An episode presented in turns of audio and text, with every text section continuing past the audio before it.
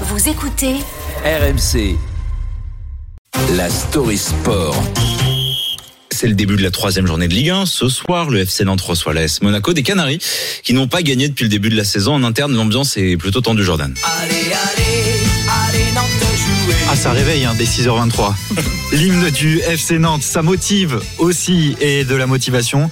Ils vont en avoir besoin, ces Canaries. Deux matchs, deux défaites, zéro point donc, et une 16e place au classement avant la réception de Monaco ce soir. Un bilan négatif qui place déjà Pierre Aristouille, l'entraîneur de 43 ans, dans une situation très délicate, pourtant conforté à son poste en début de saison. Les dirigeants penseraient désormais à le remplacer. Le principal intéressé, lui, a préféré éviter la question hier en conférence de presse.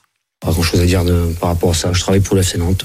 Je travaille pour trouver des solutions et je travaille surtout pour que mes joueurs obtiennent euh, leur première victoire. Le reste euh, n'a pas réellement d'importance.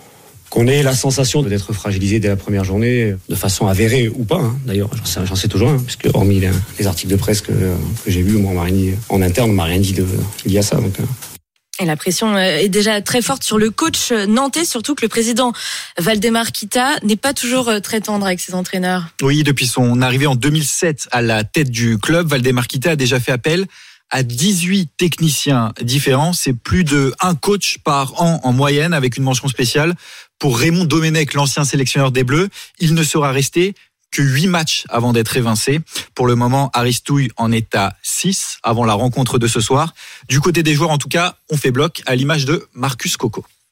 Le son serein euh, aux entraînements et dans, ses, dans son discours, on lit euh, tout ce qui se dit à l'extérieur. Mais euh, au sein du club, on n'a pas la sensation que le coach soit en danger. Mais voilà, c'est, on a un groupe. C'est à nous d'être soudés et d'avancer ensemble et de faire tout ce qu'il faut pour que voilà, il n'y ait pas de discorde entre nous. De discorde, hein, ça on l'a compris. Bon, il va falloir quand même euh, gagner hein, ce soir à la Beaujoire euh, pour pas pour revivre une saison de galère. Oui, Pierre Aristouille est arrivé en, en, sauveur la saison passée justement à quatre journées de la fin. Il avait réussi à éviter la descente en Ligue 2 de justesse. Alors c'est vrai, on n'en est pas encore là, mais il semble bien loin ce temps où le FC Nantes, club historique du football français dominait le championnat, un temps que les moins de 20 ans euh, ne connaissent pas. Les années 90, c'est le fameux jeu à la nantaise avec une saison 94-95 exceptionnelle.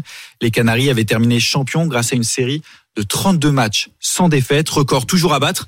Dans l'immédiat, les supporters n'en demandent pas tant. La victoire ce soir face à Monaco, ce serait déjà pas si mal. Merci Jordan.